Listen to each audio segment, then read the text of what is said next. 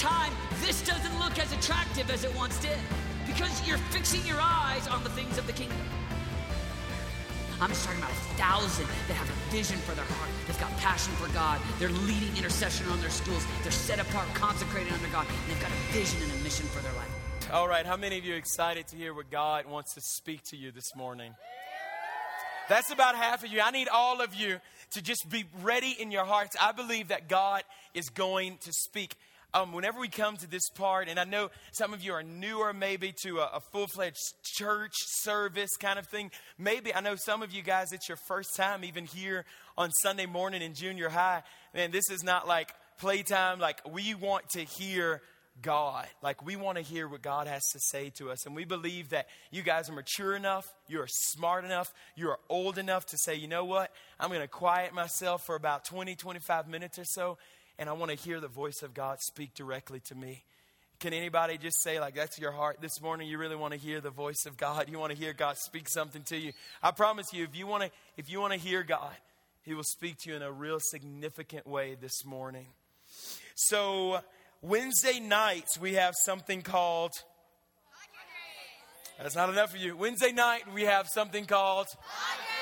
It is awesome Wednesday night. This was like our second second week in our in our small groups. And I just want to thank you guys who are participating in that, and especially our DLA leaders who are leading small groups in Dear Galatians. We're having a great time in that. So thank you guys for participating. The last two weeks, we just did like a mini series called The Dare, right?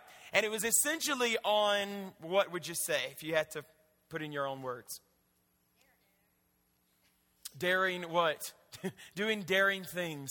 Double daring my friends to. No. what was it?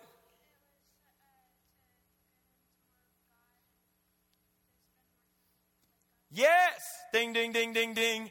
To spend more time with God, to be intentional about spending more time with Jesus on the everyday basis. Last Sunday, we kind of closed with a prayer saying, God, Lord, would you give me a secret, silent, running conversation with you throughout my day in a cool way? God, make me lonely for you whenever I go days without communicating with you. And I pray that you guys are doing that. I pray that you guys are creating time for Jesus on the everyday basis. So, as you guys know, we're beginning a new series today entitled Revivalists. Everybody say, Revivalists. Revivalists. Okay, so what comes to mind whenever you think of revivalists. This isn't rhetorical. I want you to kind of just shout at me. Revelation. What else? What comes to mind whenever you think of revivalists? To bring back to life, to to vive people, to revive people. What does it mean? Are you bringing them back to viveness? What else? What else do you what, else do you guys think about whenever you think revivalists? Fire. Come on. Somebody's Revivals. Okay. What comes to mind when you think revival? Revival. All right, here we go. Real loud. Come on. To bring back what once was uh, alive, right? Now is dead. You're bringing it back to life. Very good. Someone else in the corner. Louder, sweetheart. I know you got a big booming voice. I've heard you. Yes, bringing one back, someone back to life. There's an echo. What else? Somebody else. Anyone else have anything to add? Here we go. Prayer. Prayer. You think revival. Jesus, always a great answer in church, right? Jesus. what else? Prophets. Great. right here. Mateo? Going all out for God. Right on the end, Drew. Drew. There's both both of you are Drews. Drew Rice, Drew right. Okay. Tall Drew. Bringing people back to God. And second tallest Drew. An era of revival. Very, very good. So different things come to mind whenever we whenever we think revivalists. I just kind of want to define it for you. And DSM High School and DSM Junior High are both starting this series together. We truly believe that God wants to do something in the youth ministry here at New Life Church. You have something to add? God loves everybody. The idea of revival is to actually embrace that and to know that and to live as a response to that love, right? Good. Thank you very much. Okay, so I want to just define revival for you guys.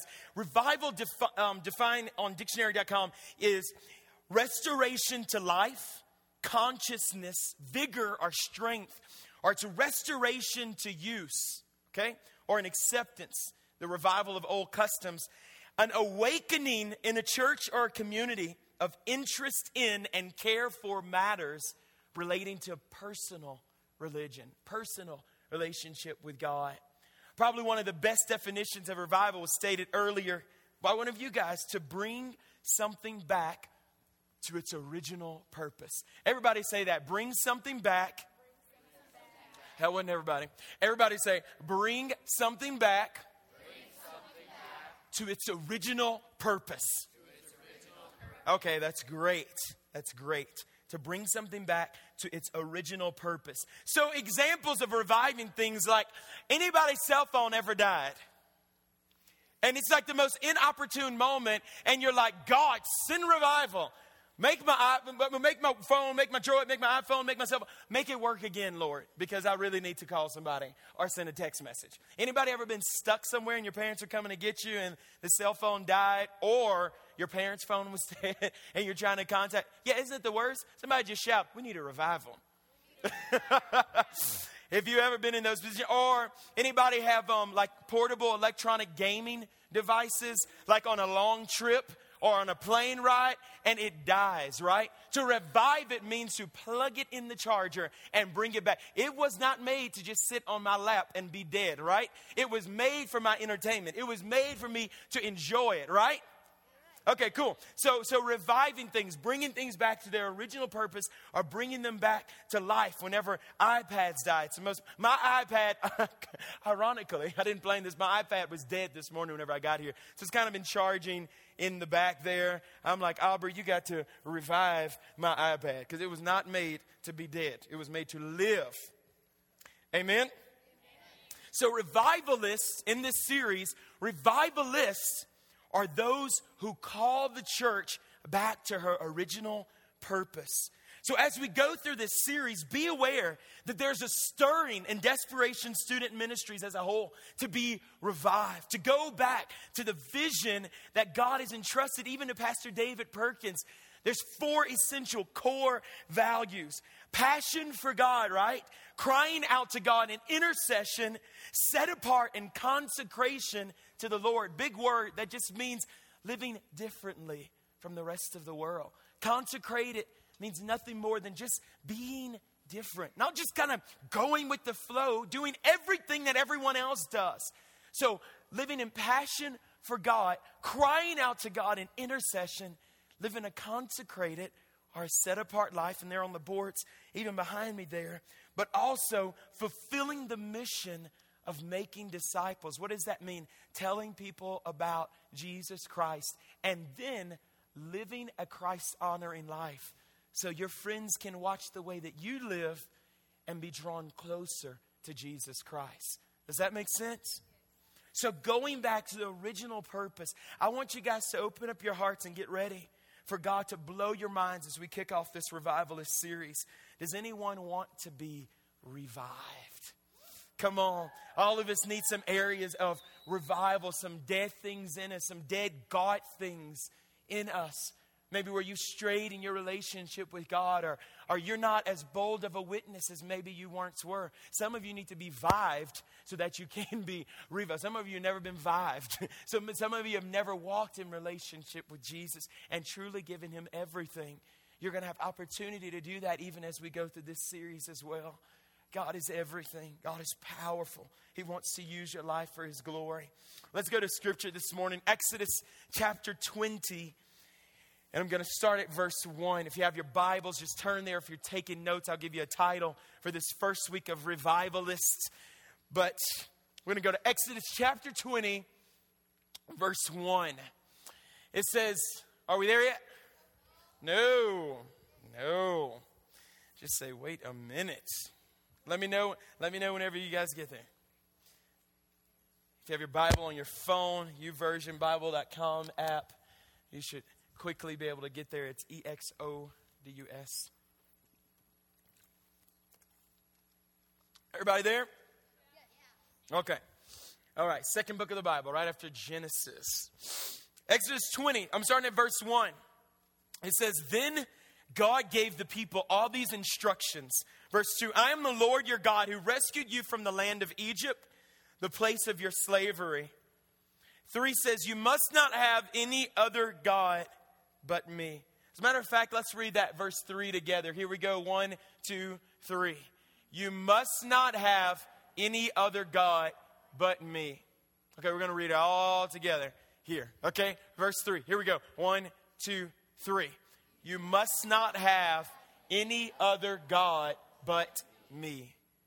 You must not have any other God but me.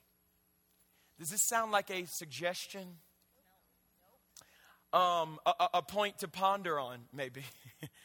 like you pray about it and then come back to me and let me know what you think about that statement. This is a direct statement from the God of the universe. Verse 3 You must not have any other God but me.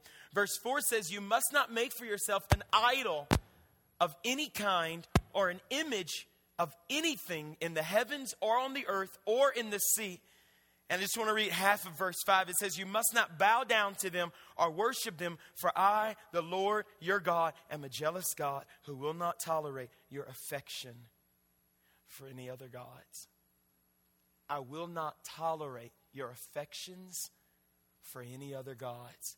Bow your heads with me, real quick. Father, I just thank you for your word this morning. I pray that it is powerful enough to pierce through our darkness, to pierce through the walls that sometimes we allow to come up. Father, I thank you that it's powerful enough to forgive us, to wash us, and to cleanse us.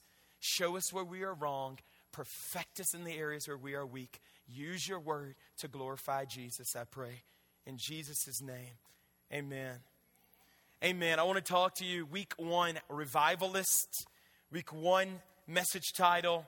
Would you just write down, if you're taking notes, clear the stage and crush the idols.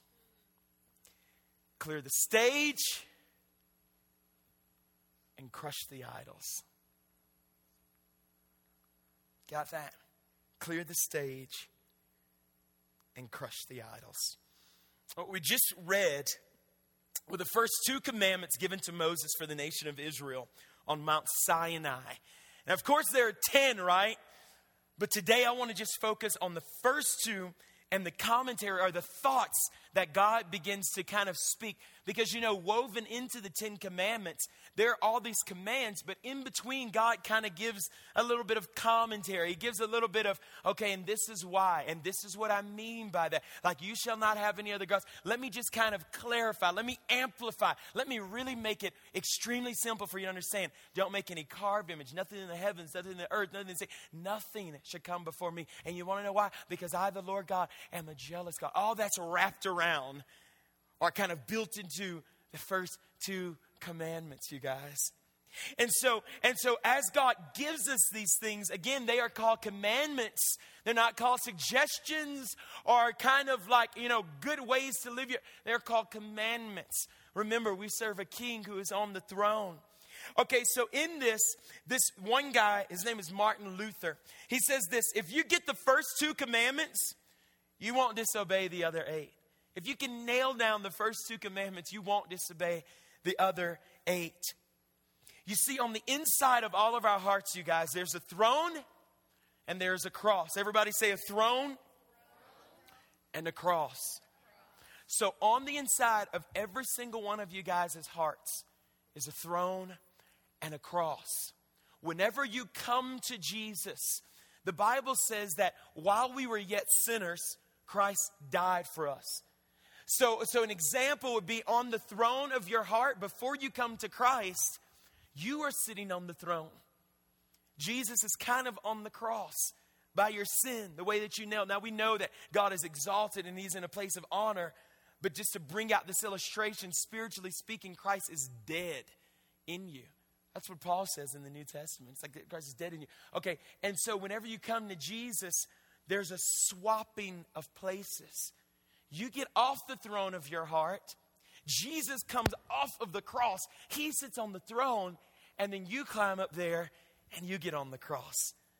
Oh, this is unfamiliar to you. Jesus said it this way If any man follows me, he must deny himself, take up his cross, and follow after me. If anyone wants to be my disciple, and I don't know about you, but I want to be his disciple.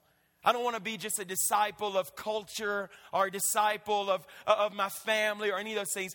I want to be a follower of Jesus Christ. Do any of you want to be disciples of Jesus this morning? And some of you are, and you're following. It's a beautiful thing. So, the first two commandments pose the simple question, you guys Who is in the driver's seat of your life? Come on. Who is in the driver's seat of your life? You are Jesus Christ. You are God. And it's so simple to say Jesus because we're conditioned to give Sunday school answers, right? What's this whole thing about? Jesus. Who am I talking about this morning? Jesus. Who should be on the throne of your heart? Who is on the throne of your heart? Jesus. But wait a minute, wait a minute, wait a minute. What is your lifestyle saying? How's your behavior at home, you guys? How is your submission to those in authority over you? How is the love between people right here at church? much less some of your classmates or different athletic team members. How well is your love? How well are you reflecting Jesus? And most of all, in your personal time. Again, we're starting this revivalist series. Message one, week one clear the stage and crush the idols. Everybody just say that with me clear the stage and crush the idols. Crush the idols clear the stage and crush the idols. What or who will carry the highest level of importance in your life is what the first two commandments are about. What or who carries the highest place of importance? It's very easy to say that we love God. It's very easy to say that He comes first, but, like, does He? Like, really? And we're going to look at some practical examples this morning, too. Because I want this message to be crystal clear. Is it friendships? Is it hobbies? Is it people, singers, actors, athletes, your own comfort and satisfaction? When was the last time that any one of those areas was kind of turned upside down for the cause of Christ in your life? Come on, what am I talking about? An interruption, maybe, of your daily schedule or an interruption maybe of a friendship or a relationship that Christ said you need to let go of that because it's stealing your affections. Verse 5 says, or verse 4 says, You have no other gods before me. Verse 5 says, For I, the Lord, am a jealous God, and I do not want your affections to be towards another. What is that? What is your affections? It's the things that move your heart, you guys.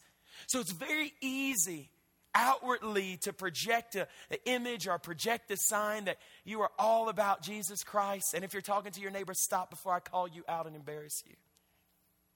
Thank you very much.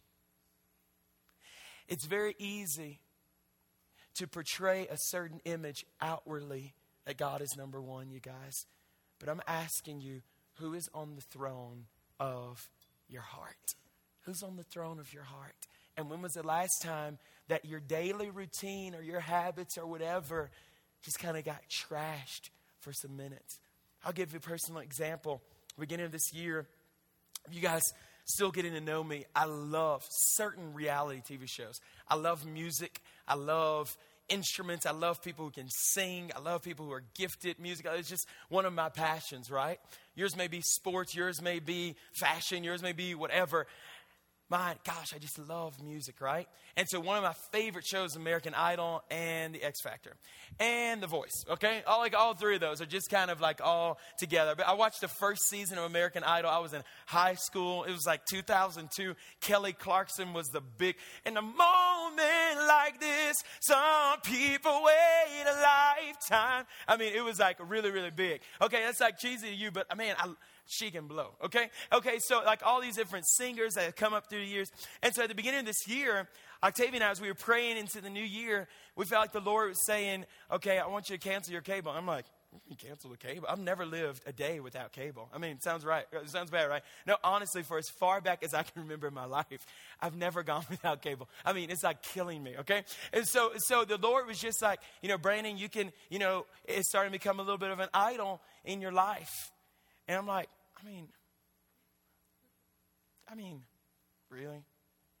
No, really?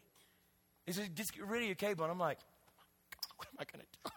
I mean, it's just like, I mean, yes, I love God, but I love cable. I love all sorts of TV shows. I love to know what's going on in the world. I mean, I just, BT, I mean, I just, I just need to know what's going on. And so um, the Lord said that.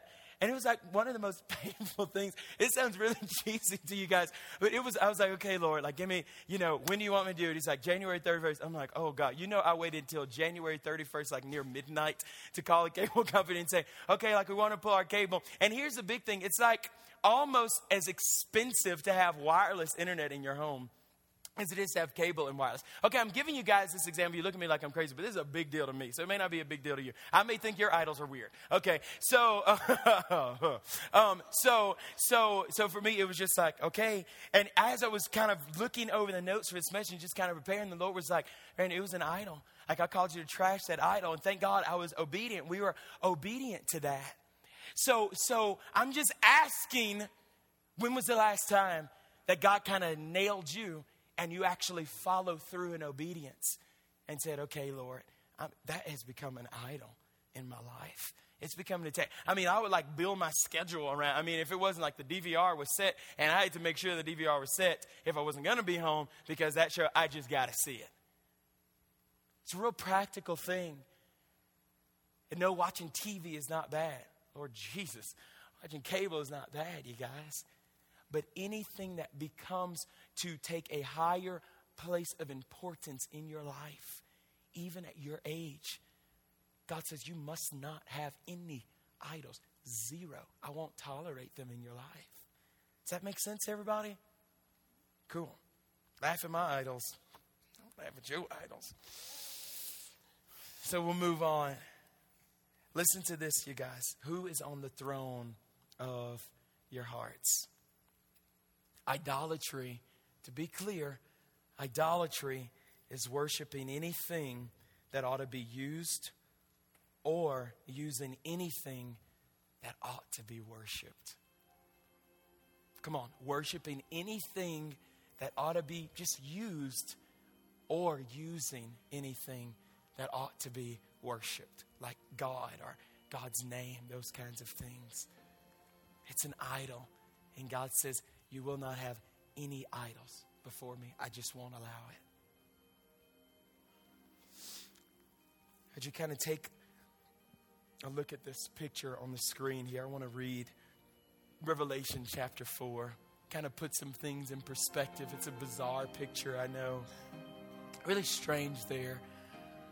That's a picture of what someone came up with as they were reading in the book of Revelations Interesting book already, right? Specifically, Revelations chapter 4. It says, Then I looked, and this is, of course, John, guy who wrote the book of Revelations, right? He's writing. He says, Then I looked, and oh, a door opened into heaven. The trumpet voice, the first voice in my vision, called out, Ascend and enter. I'll show you what happens next. Verse 2, Revelations 4. I was caught up at once in deep worship, and oh, a throne set in heaven with one seated on the throne, suffused in gem hues of amber and flame, with a nimbus of emerald. 24 thrones circle the throne, with 24 elders seated, white robed, gold crowned, lightning flash and thunder crash pulsed from the throne. Seven fire blazing torches fronted the throne these are the sevenfold Spirit of God. Before the throne, it was like a clear crystal sea. Prowling around the throne were four animals, all eyes. Eyes to look ahead, eyes to look behind. The first animal like a lion, the second like an ox, and the third with a human face. The fourth like an eagle in flight. The four animals were winged Each with six wings, they were all eyes, seeing around and within, and they chanted night and day, never taking a break. Holy, holy, holy is God our Master, sovereign, strong, the was, the is, the coming one. Every time the animals gave glory and honor and thanks to the one seated on the throne, the age after age living one, the 24 elders would fall prostrate before the one seated on the throne. They worshiped the age after age living one. They threw their crowns at the foot of the throne, chanting, Worthy, O Master.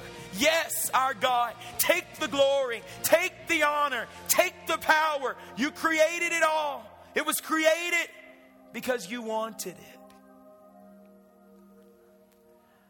That's what heaven's like. That's what the throne room of God is like, where our Jesus, who's seated on the throne, that's the kind of worship, that's the kind of atmosphere that heaven is like. And a part of your Christianity, you guys, is pulling some of that heaven down to earth. It's literally like pulling. That's what, that's what Jesus taught us to pray. He said, Your kingdom come, your will be done on earth as it is in heaven. So, just to give you a real clear picture, there are no idols in heaven. There is no one who receives worship. There is no one who is worthy in all of heaven except for the Son of God and the Son of Man, Jesus Christ. And the 24 elders that are seated around the throne, you guys, I think that's a picture of the posture of our hearts as Christ followers. Our song should be worthy. Our song, our life should say, you know what? Worthy is God. If I have any idols in my life, they just got, they have to go because there is one who is worthy. Can I get an amen? amen? Going back to this thought of a throne and a cross in your heart, Make no mistake, you guys. Jesus is on a throne, but he wants to be on your throne. Make no mistake. It's not like poor little Jesus, he needs a throne. He can, oh, let me open up the door to my heart and he'll just come and just come and relax in here, Jesus. I know you need a seat. You're tired. No, no, no, no, no. He has a throne. He just wants to sit on the throne of your life because he loves you, because he wants to lead you, because he wants to guide you, because He wants to use you for His glory. Every single one of you have a purpose that God wants you to accomplish here on the earth. You see, it's so easy to lose sight of the awesomeness of God and to replace Him with an idol, you guys. I need you to fight the temptation to make good things your idols. I need you to fight the temptation to make good things, causes, and efforts your idols. Friends, appearances, sports, hobbies, academic successes, music, whatever it is, all good, but none of them are to be worshiped like an idol, you guys. God is greater than all of these. If you have your Bibles flipped over Exodus 32 15. Exodus 32 15. I'm going to read there, it's on the screen as well. Then Moses turned and went down the mountain. He held in his hands the two stone tablets inscribed with the terms of the covenant.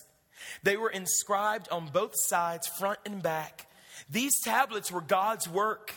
The words on them were written by God Himself. 17 says, When Joshua heard the boisterous noise of the people shouting below them, he exclaimed to Moses, It sounds like war in the camp, Moses. But Moses replied, No, it's not a shout of victory nor the wailing of defeat. I hear the sound of a celebration. 19 says, When they came near the camp, Moses saw the calf and the dancing, and he burned with anger. He threw the stone tablets to the ground, smashing them at the foot of the mountain. He took the calf that they had made and he burned it. Then he ground it into powder. Then he threw it into the water, and then he forced the people to drink it. Wow, mean old Moses. Let's not get carried away. You guys, Moses wasn't worshiping idols because he was too busy being with God. He was too busy, wrapped up in the presence of God, seeking God's heart, saying, God, what do you want me to do in my generation? How do you want me to lead these people? How can I serve you better? He was too busy. He was so consumed, if you will, with the opinion and the thoughts of God that he just didn't have time to give thoughts to idols and to worship them. It's interesting because Exodus 19:3, Exodus 19:20, Exodus 24:13 and 15, Exodus 34 and 4, Numbers 20 and 7, Deuteronomy Deuteronomy 34 and 1 records all instances where it says Moses went up. Moses went up. Moses was constantly going up to God. And so this is a picture. Moses went up. So in Exodus, Moses went up. Exodus 20, Exodus 30, Leviticus, Deuteronomy, Moses kept going up. You guys, whenever it speaks of Moses going up in Scripture, Essentially, it's talking about you guys going up to be with Jesus. How do you do that? It's so easy. It's not mystical. It's not it's not that supernaturally whatever. It's you having time with Jesus. It's you saying, God, I have carved out a day in my uh, schedule, time in my daily schedule to honor you, to bless you, to talk to you, and for you to talk to me. I want to hear your voice, God. Moses was continuously going up, going up. Moses' response to the idols in Israel was that he crushed them. Did you hear that? Bible says he crushed them, he burned them, and then he forced the people to drink the gold that he had made. What's interesting about this is that while Moses was up getting the word of God for all the people, they got bored. They were like, uh, you know, I'm not really sure what's going on up there. I mean, it's been a long time since he came. Let's just, I mean, we just, we need something to worship. So Aaron says, okay, let me collect all of your gold. And this is really interesting. You got to read the Bible. It's just funny because Aaron says, whenever Moses comes down and he looks at Aaron and he's like, Aaron, what, what is this? What, there's a, what are you doing? And Aaron's like, well, you know, the people, Moses, I mean, they just, they just really needed something to worship. So I collected all their gold and we threw the gold in the fire. And what do you know? Out came a calf. Literally, you should read the Bible because that's what he says. And it's like, Moses like, what? What? That didn't even make sense, man. Any of you ever lied before and it just didn't even make sense to yourself? I mean, it's just like, oh, it's the best you could do. I think Aaron's kind of like in this position, like, yeah, we just, we tossed in the gold, and what do you know? Out came a calf. And if a calf is there, I mean, we just started worshiping Moses. Moses didn't see the humor in it. Moses didn't find it funny at all. Moses said, okay, Every single idol has to be destroyed. Here you go, you guys. Your power to avoid idols lies in your pursuit of God's presence.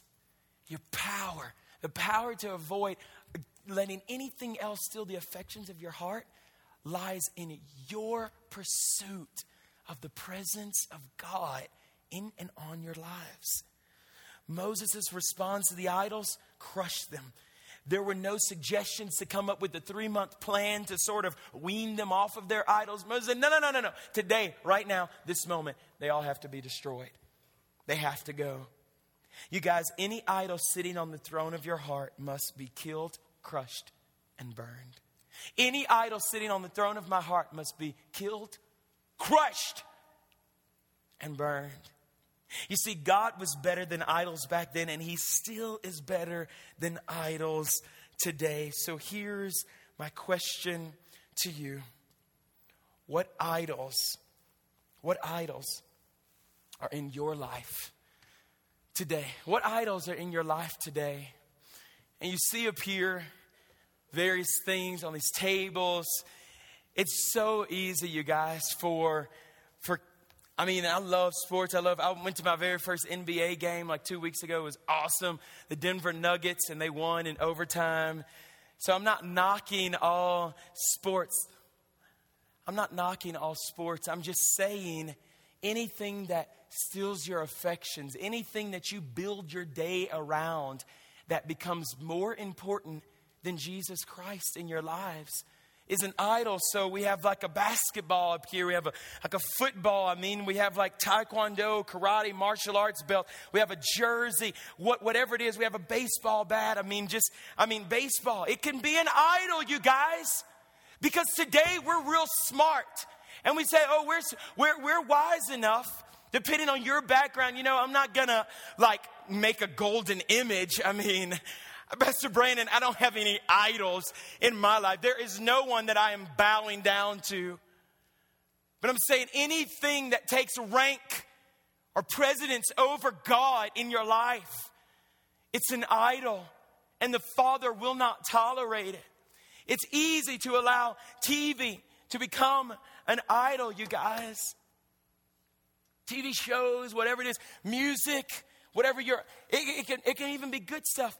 It just can't be an idol. Is this making sense you guys? It's easy to, uh, to get, I mean, uh, even a PlayStation 2 or, or different gaming devices are or like Facebook. Come on, somebody.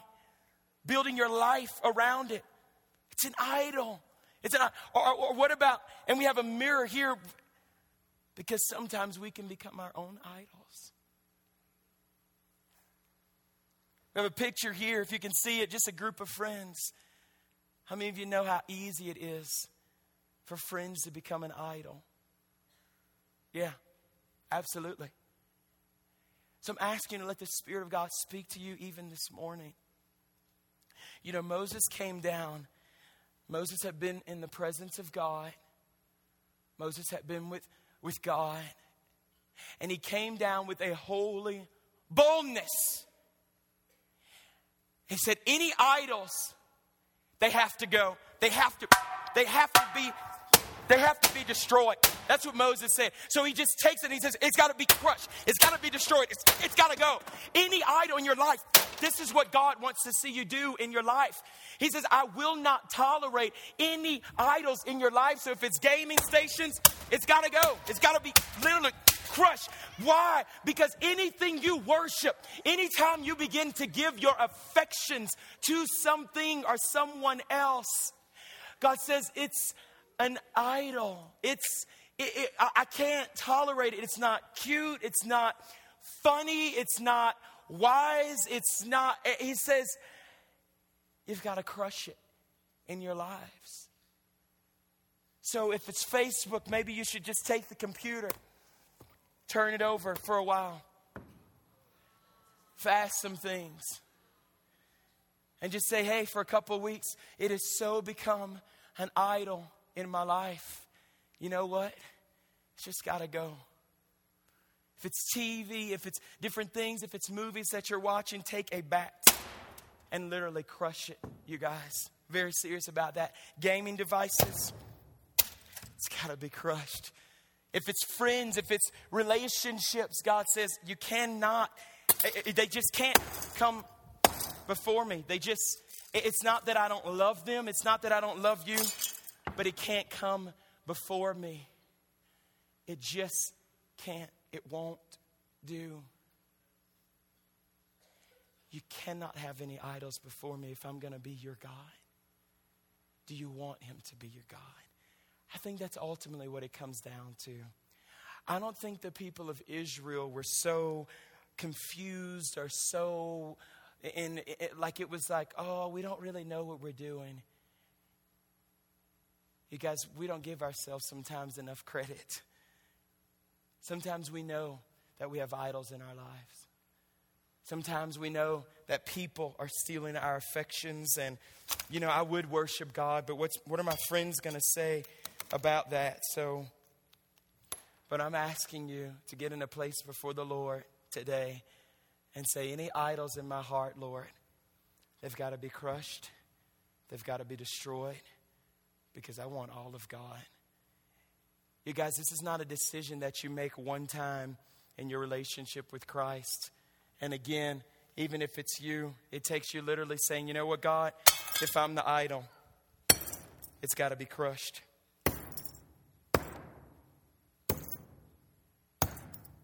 I refuse to be my own God. I refused about 12 years ago. Actually, refused again this morning in prayer. I refused Wednesday night. I refused Thursday morning. I'll refuse again tomorrow morning. Tuesday night, I'll refuse again. Wednesday morning and Wednesday night, I'll make a decision to refuse again. What am I saying? This is a continual decision making process, you guys. This is not just a one time event where you say, oh, God's going to be God in my life and, and I'm just kind of not. No, no, no, no, no. It's a daily decision to say, you know what? I can't have any idols in my life. I love God more. Jesus Christ is more worthy than anything or anyone in my life. I refuse to have idols. It's interesting because even in the New Testament, whenever I believe it's John who's writing, he says, little children, and he's talking about the love of God. And then, just kind of bizarrely in the middle of this thing, he says, and stay away from idols. Stay away from idols. You guys, if there's any question in your heart that something or someone is an idol, it probably is. And God's probably saying, you've got to crush it. The lame idols in our lives pale in comparison to the person of Jesus Christ. You guys, have you lost your awe and your wonder for who God is in your life? If so, there's probably a few idols. Jesus says this if your eye causes you to sin, gouge it out. If your arm causes you to say, cut it off. Why? Because it's better to enter the, into the kingdom of God with one eye or one arm and then to miss it all together and have two working hands and two working eyes. So it was real serious kind of, and so I want, I want you to really feel that this morning. There was a sobriety, there's a, there's a realness that Christ is calling you to today, every single one of us, personally. This isn't a group message. This is a personal message to every person in this place under the sound of my voice. Everyone in this room is worshiping something or someone. Whenever we come together for corporate worship, you guys, and I know sometimes we can fake it or just whatever. If you're too cool to worship God, you might be on the throne of your own heart. If you're so cool that you can't lift your hands or you can't engage with the God of the universe, you may be on the throne of your own heart. And that's a dangerous place to be in. You guys, you were never created to sit on the throne of your heart. There is one who is worthy. His name is Jesus Christ. There is one who is worthy. And he is seated on the throne today. He's seated on the throne in heaven, but he longs to be seated on the throne of your heart. That's all I'm trying to tell you today. But in order for him to get on the throne, you have got to get off of the throne. And you've got to remove and smash to pieces anything and anyone who has stolen your affections for the living God. For the living God. If you say, I'm not worshiping anything or anyone, then it's probably yourself. It's probably you. What are you going to do about it today, guys.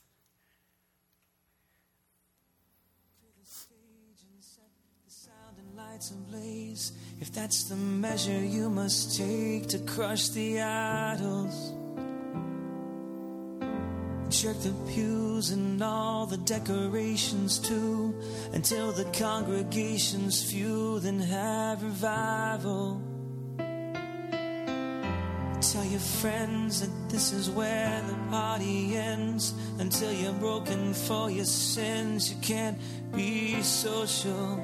Then seek the Lord and wait for what He has in store. And know that great is your reward. So just be hopeful, cause you can sing all you want to. Yes, you can sing all you want to. You can sing all you want to, but don't get me wrong. Worship is more than a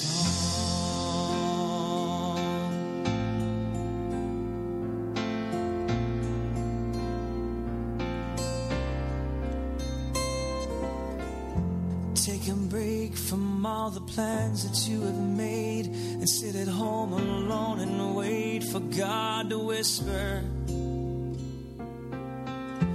Beg him please to open up his mouth and speak and pray for real upon your knees until they blister.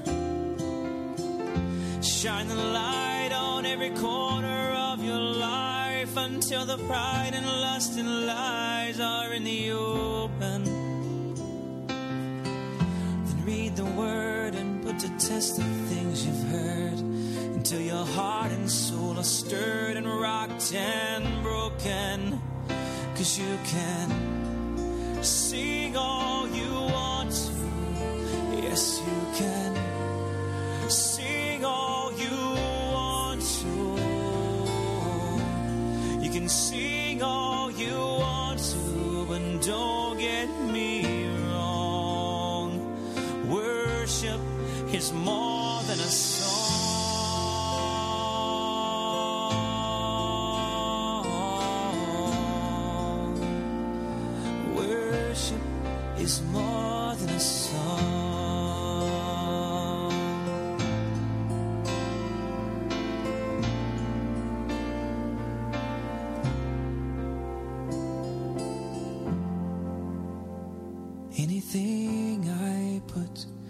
before my God is an idol.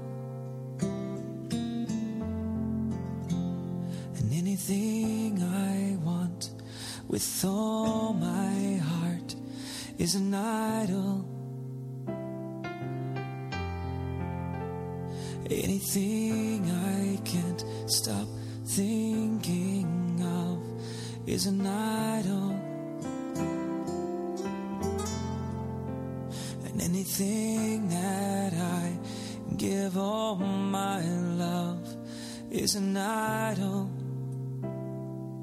We must not worship something that's not even worth it. Clear the stage, make some space for the one who deserves it.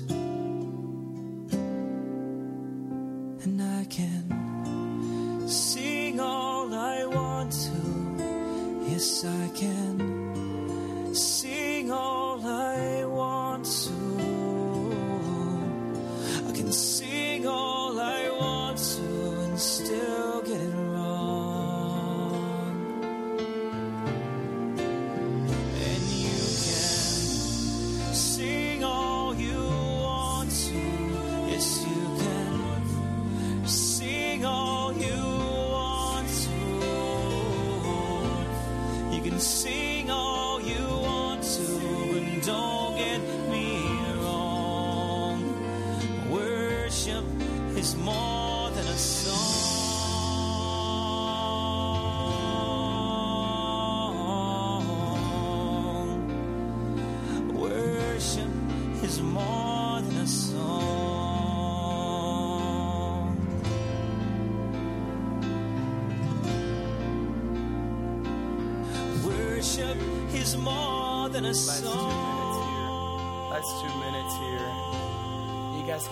start that over and just kind of play it from the beginning. I want you guys to take a moment. It's about a minute, minute and a half or so, and just kind of evaluate in your own in your own hearts. Nobody moving, nobody walking. Okay.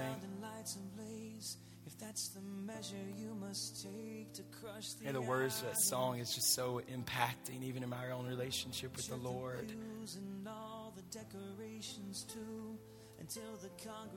Clear the stage can have revival. and crush the idols. I want you guys, because I want to give you an opportunity to respond what God is saying or doing, speaking in your own lives this morning as we close. If you feel in your heart that there are any anything resonated with you, as gaming or the idol of self or sports or TV or Facebook or relationships, whatever that is, I want you to stand to your feet today. I want you to stand to your feet today and just allow God to deal with your own heart. This isn't an everybody stand. This is, if you really feel like there's some idols in your life, you guys, you know, the Holy Spirit is so good to deal with us right where we are.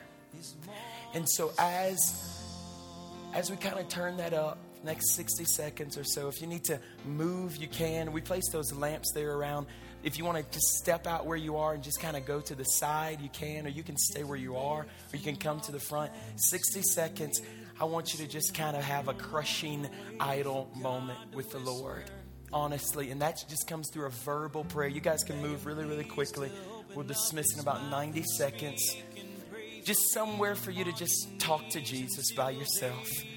And I want you to confess any and every idol that the Holy Spirit has illuminated in your heart. I don't want anybody praying with anyone. This isn't the time for partner prayers.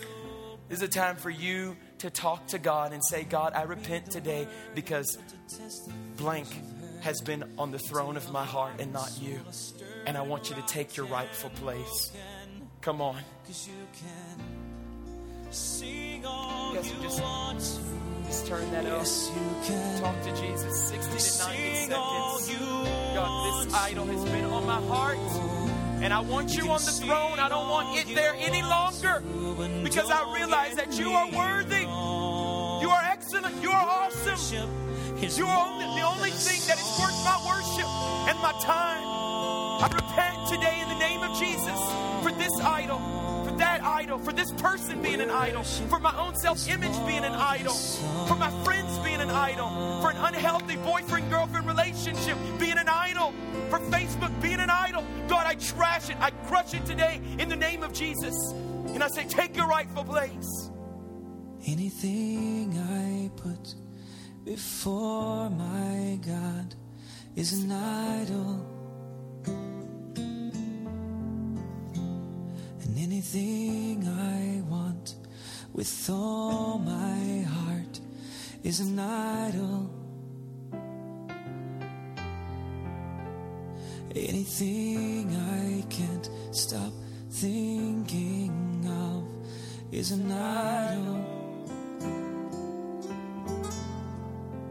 And anything that I give all my love is an idol. We must not worship. Father, I thank you today that you forgive us, that you don't condemn us, that you're not ready to throw lightning bolts at us, but your grace is sufficient. So I pray for students today, God, who are trashing, crushing, burning, destroying idols in their lives, God, even the idol of self. Lord, we declare today that DSM Junior High, Father, will have no idols before you, Lord. That we will make a priority of the first two commandments and allow you your rightful place in our lives because the Lamb is worthy. We bless you today, and as we start this revivalist series, we expect revival in our hearts. We expect miracle signs and wonders. We expect for you to break in, God, and to have your way in the name of Jesus, to use these young people to the full capacity that you've called them to in Jesus' name. I bless them today, God. I thank you for your Holy Spirit anointing and power upon their lives. And as they continue to crush their idols throughout this week, God, I thank you that they will make intentional decisions to say, Jesus is on the throne of this heart. I don't do what I want to do. I don't just say what I want to say because He is my King and He's in control of my life.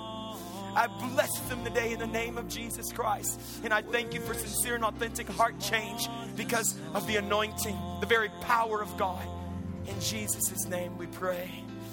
And everybody said, everybody said, Amen. And over time, this doesn't look as attractive as it once did because you're fixing your eyes on the things of the kingdom.